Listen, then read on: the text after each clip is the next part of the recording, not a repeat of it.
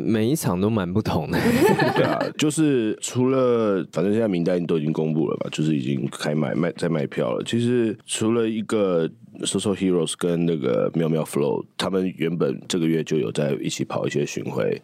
这个组合是大家可能会看过的以外，另外三个组合基本上我觉得应该是从来没看过，从来没有看过。对，那而且我我必须说有一些组合是。可能是只有我跟卢律明才有办法找得到的，对。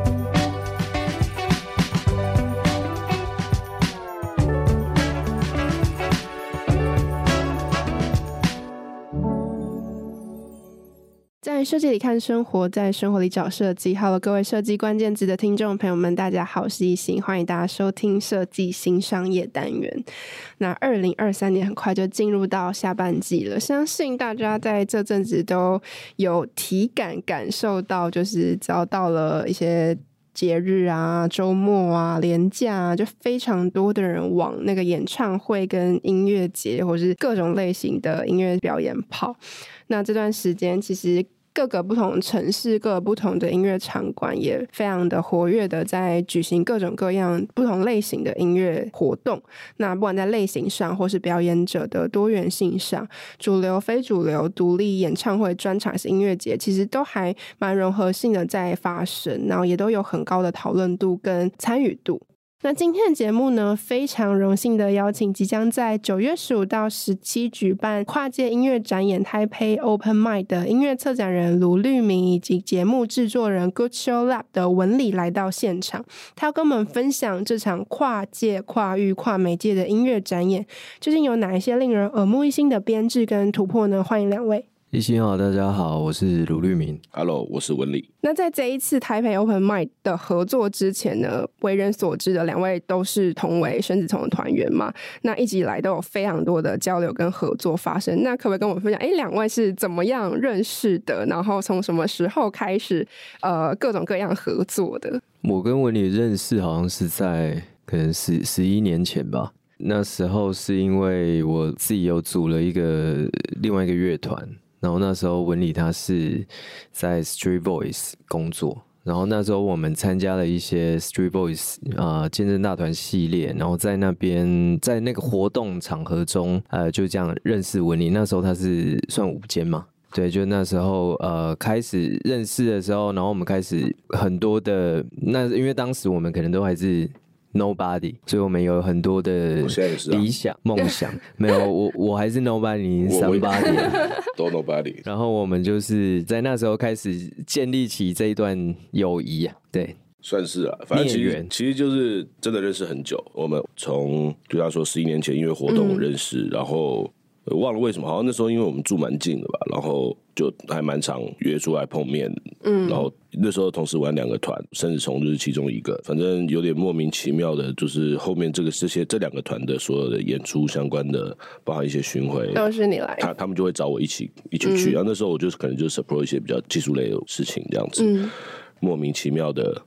变成现在这样子的，就其实就很很 smooth，没有太多特别的原因。没有什么高潮迭起，没有。那这一次的台北 Open Mic 的组合是怎么样凑起来？然后那个开始是怎么发生的？一开始就是当因为这一次主要的主办单位是必应庄啊，然后那时候他们联系我之后，就是讲到这个台北 Open Mic 这个活动是什么样子的，核心价值是什么？那我觉得很有趣，是因为它可以让我就是乱七八糟发想一些组合的可能性。那它可能是在音乐上的结合，它可能是结合跟影像艺术结合，然后也有可能是跨越音乐的一些展演可能。所以呃，那时候其实我的角色比较像是。乱丢菜单，嗯，然后文理的角色就是他会在这堆菜单里面，他会去选择说他觉得这个有趣，然后或者是这一个组合他可能在执行上有困难，他呢他就是负责要阻止我这样，嗯，对，就是然后因为因为他的角色是很重要的，就是他除了执行面以外，他还有必须去评估所有的在现场呈现的可能性。那可不可以稍微跟我们介绍一下台北 Open 麦？他在一开始丢出这个题目的时候，其实就是想要做这样多元，或是跨界，或是比较融合性、比较前卫，或是大家没看过的制作或是演出的方式吗？呃，其实他的最初最背后最大的原因是他觉得现在的在台北的场馆。音乐场馆非常多，嗯，那有一些就是他们想要有可能有什么方式来办这个活动，然后可以来协助一些场馆有一些新的，不一定是转型，但是至少可以有一些新的可能。新的可能不只是你的活动，那还有可能是跨越音乐这一条界线的时候，那音乐跟其他，比如说我们有一场活动。它跟其他的，比如说瑜伽啊，然后一些还有一些颂钵音乐啊，就是这这些东西，我们要怎么样？以往可能是在很深山里面，或者是一些很小的个人的工作室才会发生的形态。然后，如果把它移架到这些展演空间的时候，会发生什么事情？那其实我们也不知道。但当初就是来做一个。发想，然后在执行上再看文理这边能有什么样的协助上的可能，这样子。嗯，那当初律铭在发想的时候，丢出什么你真的觉得哇，很很屌，但是可能又被你还是被你打枪的内容吗？其实，其实有啦，因为 因为你现在看到的就是我们是四组演出嘛，那其实当初丢出来的更多。应该是三倍以上，大概至少丢了十二到十五组的组合。嗯、这就筹备过程中，除了我觉得第一个先决其实是就是档期啦，因为他是他不是只有一一组艺人嘛，那就是一加一，甚至还要再跨可能其他的，形式。对对对，所以所以这个当然就是要多方配合时间以外，我觉得这是第一个难度。然后再来是他真的有提了一些，我真的觉得、嗯、怎么怎么可能啊？对。真的，一看就是完全不可能的。那那个在会议的过程中，我就直接跳出来说：“嗯，我做不到。”所以在，所以你是刹车的作用？不是啊，因为我在这个里面的角色就是负责制作跟执行的部分嘛。那如果我不刹车的话，到时候执行起来，那无法执行，那其实还是没有意义啊。嗯、所以我我得在前端就先评估完这个真的实做的可能性。嗯，对啊，所以才会抽到这四组。到最后，无论是时间，或者是真的实作、实际操作起来，是我觉得是 OK 的组合。这样子讲到角色，因为这一次绿明所扮演的是音乐策展人，那我觉得还蛮有趣。然后也包含刚刚其实文里有提到自己在这个活动里面扮演的角色，那可不可以稍微跟我们介绍你们两个各自在这个过程中的负责的内容是什么？然后大概什么，比如说什么是音乐策展人啊？然后节目制作人在这过程中又负责哪些东西？其实音乐策展人他主要就是，其实比较多的我的内容工作内容，他是回到音乐这个角色上，然后因为这毕竟还是几场演出嘛，那也跟音乐相关，所以就是可能先去挑选一些可能的艺人。好的音乐人，然后他们平时可能没有机会，或者是还没有碰到面，然后让他们凑在一起，有一个新的合作可能这样子。我的角色比较是音乐面上，对，就是我如果挂制作人的话，那个状态其实就是像我刚刚说的，就是他的音乐以音乐角度的组合，如果已经确认好之后，嗯、我就要来评估跟执行面上执行面上的东西，然后以及我要我觉得最。最困难的应该是要怎么去整合他们两组不同的音乐，然后在这个演出时间内，我们要怎么把这个音乐整合，以及呃包含灯光啊、包含视觉的东西一起去做整合，让它变成像一个秀。我觉得这是比较偏制作面的嗯任务这样子。嗯嗯，我觉得最最简单来分就是看不到的大概都是我的工作，看得到的都是他的工作，差不多。对对。对那现在文理负责的 Good-Show Lab 其实成立在二零二零年的时候，然后过去这段时间其实也累积蛮多现场策划演出的经验，然后也策办过相当多独立的乐团音乐人的专场啊，统筹跟策划。嗯，可不可以跟我们分享在？你自己也观察了，你做过那么多场的表演，那现在在 live 现场演出的制作表现与呈现上，你觉得有哪些突破？然后这些突破是不是也有运用在这一次的合作当中？我觉得应该算有啦，运用到这次的活动当中，我觉得有蛮多都是，其实有，对，有蛮多都是他在演出制作的经验。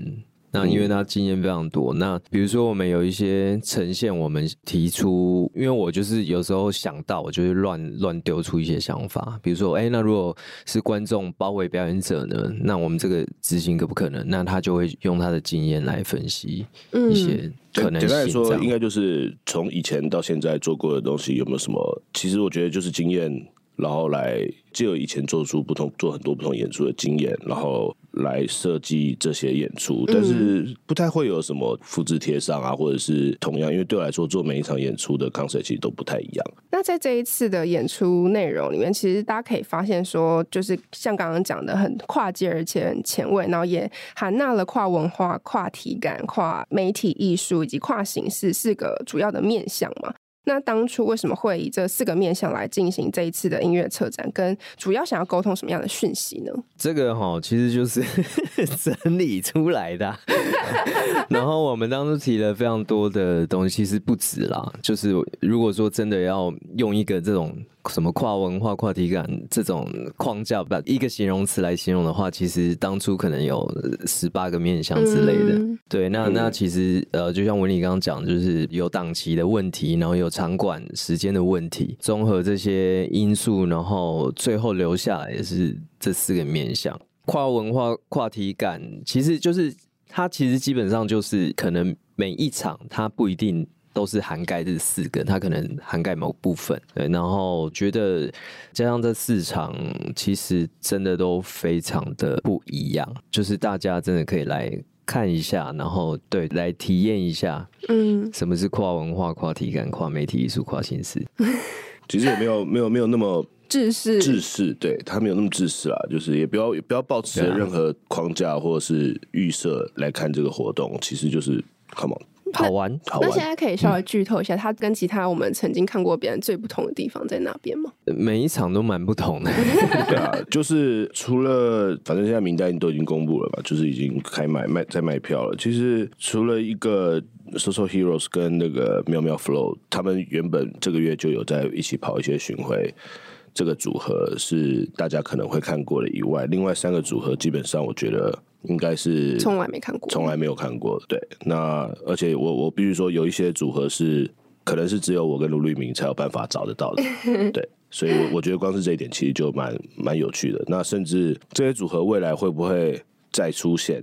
对，这个也。不太确定，但是我得知其中有一组，他们未来好像会想要以这个方式继续合作，然后往下走一些新的 project。所以我觉得有些人如果这次有来看的人，可能就是赚到了这样子。嗯，那怎么会有会想要把这些人凑在一起？是原本自己脑袋中其实就有一些名单或想象，或者自己本来就很渴望看到这样子的合作演出吗？算是啦，嗯，对，就是。就其实就是回到刚刚讲的嘛，就是一些工作上的经验，然后包含认识的一些身边的音乐人。那我们确定要做这件事情之前，我们自己就有先大概讨论过想要走哪些方向这样子。嗯，对，那稍微排列组合一下，变成现在这样子。刚刚提到的就是四个类型主题跟对应的音乐影像、动态视觉跟气味。就是大家可以想象，这算是一个比较复合型美才的演出嘛？它不只是听而已，它还包含了很多其他五感，这里面也会有很深刻的感受，蛮超出我们对于现在我们曾经体验过的 live 演出的想象。那对于你们节目制作团队来说，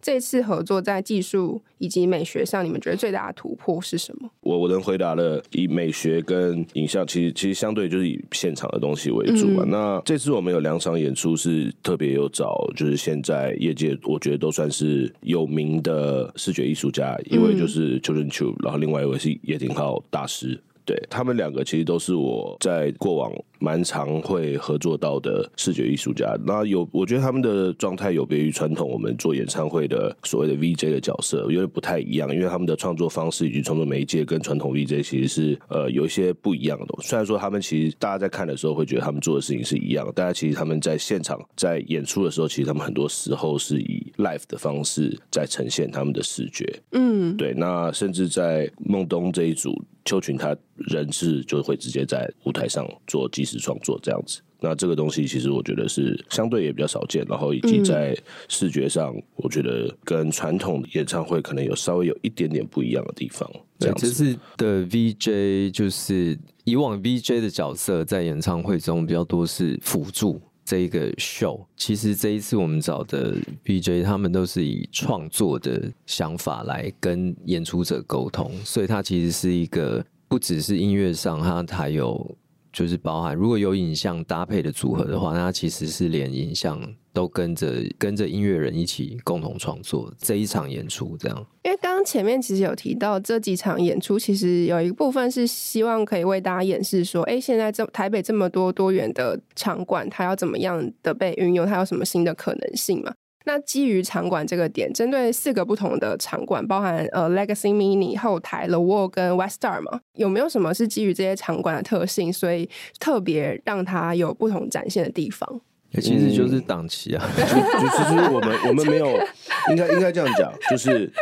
就像刚刚卢明说，档期是我们的优先考虑，因为因为在筹备的过程中，加上大家大家都知道，其实今年的的演出真的非常非常多，嗯、所以其实档期不好去 booking 以外，我们其实，在确认好场地的档期之后，我们在做排列，就是觉得哪一组适合放在哪里之外，我们还是有针对现在确定的这个场地。来做一点点的调整，嗯，对，就是现在当然还在前置准备的阶段。那有一些地方我可能就不会让大家诶、欸、去到那个现场觉得是诶、欸、哦，就是跟我以前去的状态是一样。嗯、我可能会把舞台移到台下这种状态这样子。嗯、所以呃，当然不是每一场都是这样啦，当然这是那在这个现阶段场地的时间能配合上的情况下，我会尽量的去做调配，这样子。因为刚刚其实前面其实有稍微提到，因为绿棉角色比较像是丢出一些比较无形的一些 idea 嘛，然后文理这边就是把它实做出来。嗯、那我很好奇说，在想象跟实做两方面，两位针对可行性这件事情有进行过哪一些比较有趣的讨论？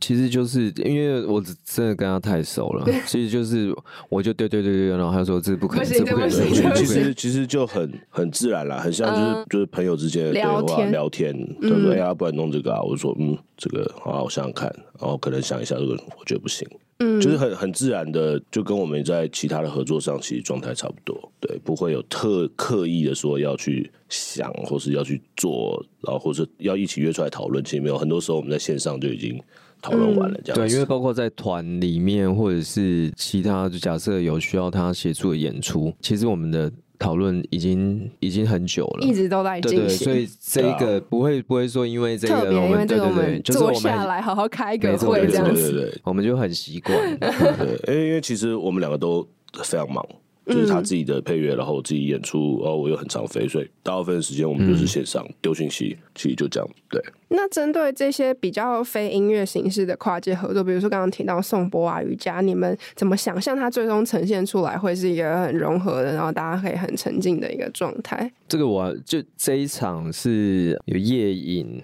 然后还有一个瑜伽老师咪咪，然后还有颂钵 Ashley，就是。这一个组合我蛮期待，因为会希望观众席是大家带瑜伽垫，哦、然后就是有点像，就是你们来，那必须蛮限制人数的吗？就是会有人数限制，因为瑜伽垫的关系。对然后就是让大家，你虽然是来看表演，但是你同时它中间可能会有点类似瑜伽课这样，哦、就是它是一个穿插性的。但它不会有断裂感，它是一个很很整体的。它也是有，我们还是会尽量把这个，就是用秀的 flow 来带。然后只是说我们的段落要怎么样安排，就是这些事情都我们还在进行中。嗯，下面这个题目稍微比较大一点，就是想问文理说，嗯、因为其实你这段时间跟了非常多团，到了很多国际级的音乐盛会，那也很蛮想请你跟我们分享说，哎，在这个过程中，你是不是有看到一些你觉得在国外的这些音乐盛会祭典上，你觉得我们很值得学习跟借鉴的地方？然后这些事情有没有机会回馈到你最近的工作里面？一定都多少有啦，但是其实我没有在想这件事情，因为我觉得每个国家的状态本来就不一样，对，然后我觉得我也没有。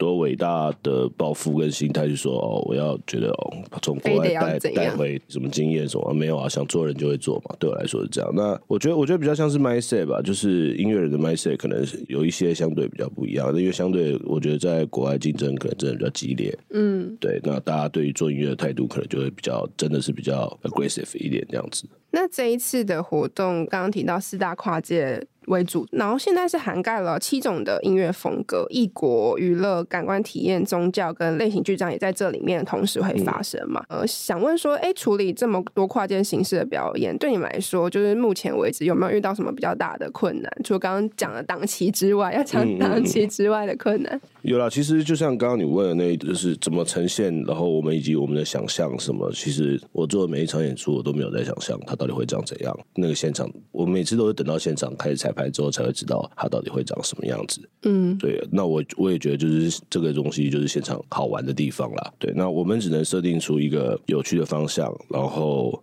接下来你说最大的挑战，可能就是我们在设定这些奇怪的方向的时候，我们到底能不能真的在现场呈现出我们预期想象的样子？虽然说我都没有在想，对，但是但是但是真的到现场了，我觉得可能也不能差太多。嗯，对啊，如果这差太多，那应该会有一个至少一个氛围感，就至少那个要对。对啊，所以接下来我们这两三周开始就是紧锣密鼓的都是在彩排排练，所以每一场排练可能我都会去到现场，那包含。音乐的部分可能他会稍微嗯稍微调整一下，然后我可能就是针对怎么串接啊内容的部分，我可能也会稍微跟乐团稍微一起讨论一下这样子。嗯，那通常在现场需要调的幅度或者细节相当多吗？如果你说以到现场的话，就不会很太多，因为到现场的话，如果要调太多的话，可能时间会来不及。嗯，对，那那可能越调会越走火入魔。所以其实如果你要调很大的东西，其实都要在之前进现场之前都要先调完了。那就比较多会在那个彩排的时候。嗯，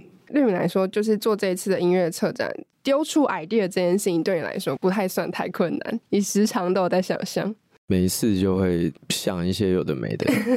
因为其实就是这某种程度上跟我们的生活、跟我们工作相关了。对啊，因为嗯，我就是整天跟这些所谓的音乐人混在一起，然后一起无论是工作或玩乐，其实都我生活大部分碰到的这些人，那他其实也很像，因为其实我们的工作其实就是跟这个圈子有关系。那在我们这个碰到的过程中，我们就可以可能脑袋里面就会也不会说哦，我觉得他跟谁，但是至少会记得这些人。然后当这个需求出来。的时候，像他做配乐，或者是我我在做演出，然后会需要有一些碰撞的时候，我觉得哎、欸，好像可以找谁。所以，就对我们来说，这东西产生其实非常，但其实很有机，也不是说一开始我们就想象说哦，我们就是要做一个跨界，什么是自己在脑袋里或者是在日常碰到的时刻，其实就想说，哎、欸，也许这样子的合作或者是碰撞会蛮有趣的这样子。因为其实我们平常就是，假如听到什么有趣的。然后我们就会互相说，哎，这个蛮有趣的。然后他听到什么专辑，他就会跟我讲。就是我们一直都是这样子，有点像是那种无形的资料库啦。就是比如说这一次哦，有这个这个活动的需求，就是把这些哎有趣的人，那我们要怎样把它拼凑起来，这样。快速补充一下，因为这次的组合基本上大部分的演出者，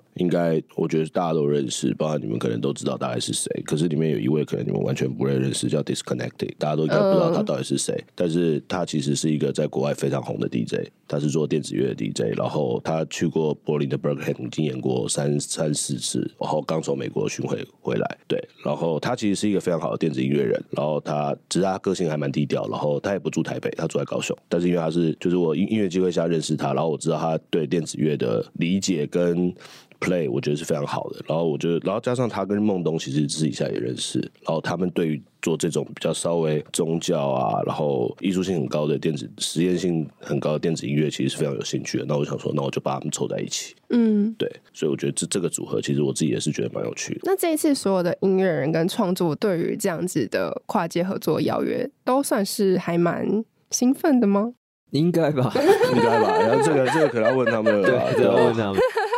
对吧？我们自己是蛮兴奋的，对吧？然后他们搞不好会觉得很烦啊，就是觉得怎么不要浪不要浪费时间吗？是吗？是吧？啊，是是是是，对，对，那个要问，那个要问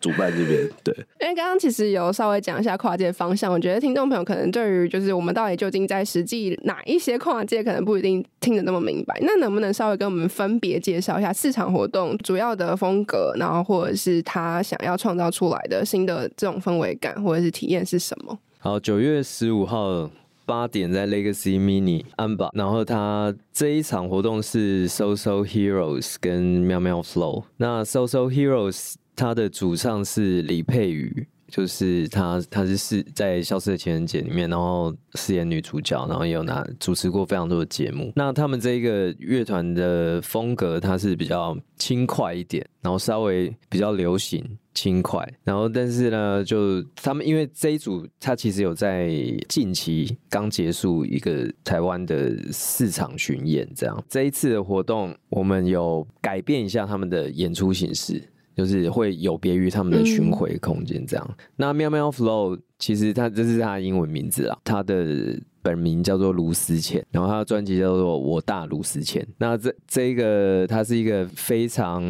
活跃的乐手，那包括我的电影配乐。的作品，他几乎都有参与。那他们两个其实，他们两组人也都是非常好的朋友。那这次他们在音乐上，就是卢思谦的东西比较奇怪一点，就是他结合了古典，然后他同时有一些电子啊，然后不同曲风的融合。这一次的演出就是把他们两组人马的歌曲把它混在一起。包括卢思谦会去演奏 SoSo Heroes 的歌曲，然后 SoSo Hero 会来搭配卢思谦的演出，就是会让他们的演出内容有别于之前的巡回，因为之前巡回他们可能就是非常单纯的拆解上下半场。嗯，那这一次就是因为演出只有一个小时，那我就希望他们把所有的曲目是可以全部融合在一起，混在一起，然后彼此都是搭配演出，所以他们在音乐的内容上应该会有一些不同的改变。第二场呢，就是刚提到的，就是夜影，然后咪咪还有 Ashley 这一组，那这一组就是会突破你对场馆的想象，因为。以往这一场的演出，它是在九月十六的下午两点。那它是在后台，后台其实就是像一般的演出场地，它有一个舞台，然后观众就站在下面，然后最后面有吧台贩卖一些酒水，这样。通常的演出也都是音乐性的演出。那这一次我们就是结合了想了这一个 idea，那我们就结合现场，就是观众你可以自带瑜伽垫，然后或者是如果你没有瑜伽垫的话，你可以预定。那就是到现场，然后去跟着这些老师会。带着大家进入他们的世界里面，这样子。然后第三场是九月十六号晚上七点在 The Wall。那这个组合其实就是我刚刚说的，就是孟东加上 Disconnected，然后还有邱振秋他们两组电子音乐人加一个呃视觉艺术家的共同演出这样子。我们这场在前端的音乐上的设计，其实会比较倾向是孟东代表的是东方偏神秘的。电子音乐，所以本来他们的创作就是长这样。那我们就是让 Disconnected 代表西方，也是偏一点偏宗教感的东西，然后最后再去把他们两个东西的东方跟西方的内容去做组合，这样子。对，那包含像视觉啊，然后呃听觉上的整合，其实就是会以这个方向来走。最后一组是九月十七号晚上七点在 WeStar。那个组合是呃，Wanna Sleep 加 Future After Second，然后搭配上视觉艺术家叶廷浩这样子。那这个组合其实也是蛮有趣的，就是因为 Wanna Sleep 他当然现在以下歌手就是在台湾知名度其实是非常高。然后大家其实因为我认识他的过程中，其实他自己是摇滚跟金属长大的。嗯。然后 Future Future After Second 是我觉得全台湾最技术最好的金属乐团。那我就想说。Why not？就把他们直接凑在一起吧。就没有想到，就凑在一起之后，他们对于内容的发想已经有点超越我的期待。这组我个人也是非常非常，应该说里面每一组我都很期待啊。然后，但像 Wanna Sleep 跟 Future After Second，他们在讨论的过程中，其实就是他们针对音乐也好，他们甚至会想到他们要怎么开始演。怎么去串这个内容，包括什么歌的细节，Wanna Sleep 要去拿吉他，就是这种细节，他们都已经开始在想了。对对对，所以我觉得这些组合，其实我觉得其实就蛮符合我们当初想的，甚至想象的要的东西。因为这些跨界的，除了原本就认识的音乐人以外，就是他们彼此之间不认识的状况下，他们有办法透过这个组合跟演出的前置过程中，然后去想出更多的创意跟想法。其实这对我们来说，其实是。我们非常乐见这件事情的发生，嗯、对。所以其实每一组，就是就你们自己制作方来说，你们就是丢一个开始，那他们自己去滚动，后续会发生更多的细节也也不太算说让他们自己滚，因为通常把这种东西交给 artist，会真的不知道滚去哪里。嗯、对，所以比较像是我们丢一个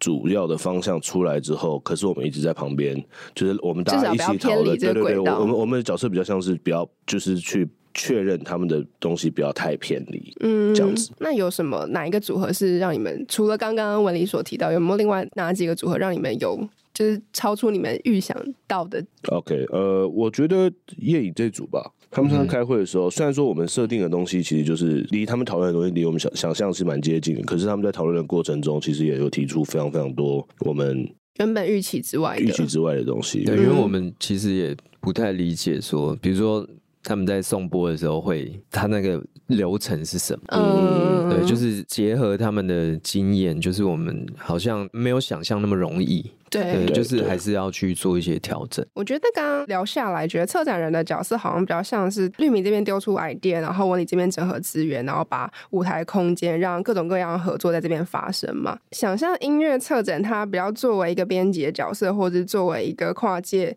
跨媒材的重组的角色，跟你以往在做也许配乐啊音乐创作的经验，你觉得它比较不一样的地方，或者是也有一些相同的地方在哪里？我觉得。做配乐其实就想法上，嗯，来讲还蛮像，蛮相近的。对，因为有时候配乐你改变一些惯性的做法，在做这个策展的发想也是，就是你要怎么样改变惯性。嗯，然后把一些不太可能的组合把它凑起来，然后在凑成功之后，配对成功之后，我们要怎么样在音乐上有什么样的可能？其实这件事情的发想跟在做配乐时候的发想也是类似的状况。嗯，那在配乐上习得这些经验啊，对于除了本来就链接到很多不一样的创作者、音乐人之外，你觉得对于这一次的策展最有帮助的地方，或者是你觉得更好推进的？地方是什么？其实我都是 认识更多人，因为其实我生活蛮单纯的。那这一次的台北 Open Mic 的表演共分成四场，刚刚已经跟各位听众朋友已经介绍过。那每一场是一个小时的展演，跟一个小时的座谈所组成。那想要问两位，就是分别是不是有期待说观众可以透过这样不一样的看表演的体验，在里面获得什么样的东西？你们会有？预设吗？或者其实还好，就是处于一个有机开放的心态。没有，我不会不会预设观众要得到什么，因为每个人本来就不一样，嗯，对吧、啊？那我会觉得，就像这个活动的名字。就是台北 Open Mic 嘛，Come on，just Open Mic，不要想那么多，就是来看一下。因为其实这种跨界我们也不是第一个做啊，其实很很多人一直以来都很多人在做不同的跨界，所以我觉得就是不用预设任何的期待，或者是预设任何立场，其实就来看，然后感受一下，说，哎，到底好不好玩啊？如果真的觉得不好玩，反正那个票价也蛮便宜的，所以应该也不会有太多损失嘛，对啊，我觉得，对啊，但是我尽量会让大家觉做到，就是让大家觉得这个很好玩，还不错这样子，对对对。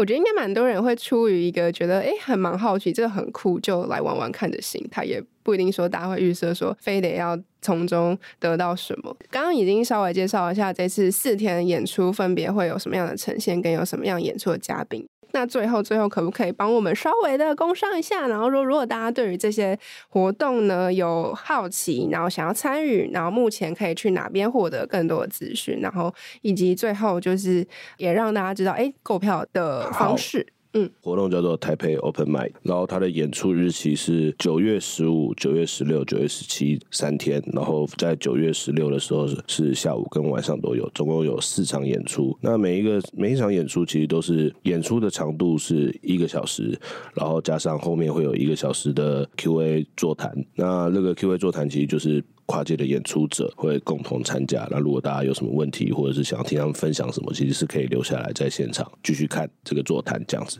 那售票的平台在 IndieVox，那九月一号就开始卖了。然后这个票价是单日票一九九，然后四场的套票是四九九。好哦，那今天非常谢谢两位来到我们节目。那听完今天节目，如果各位观众对于今天分享内容有好奇或有感兴趣的话，那也欢迎大家持续锁定相关内容，我们也会把相关的资讯放在我们的节目的下方。那今天节目就到这边，最后还是要再次的邀请大家，如果听众朋友对于设计新商业议题还有更多的好奇，或是希望听到我们专访哪一位你很感兴趣的对象，都欢迎留言让我们知道，并留下五星好评。那设计关键字我们就。下次见喽，拜拜，拜拜，拜拜。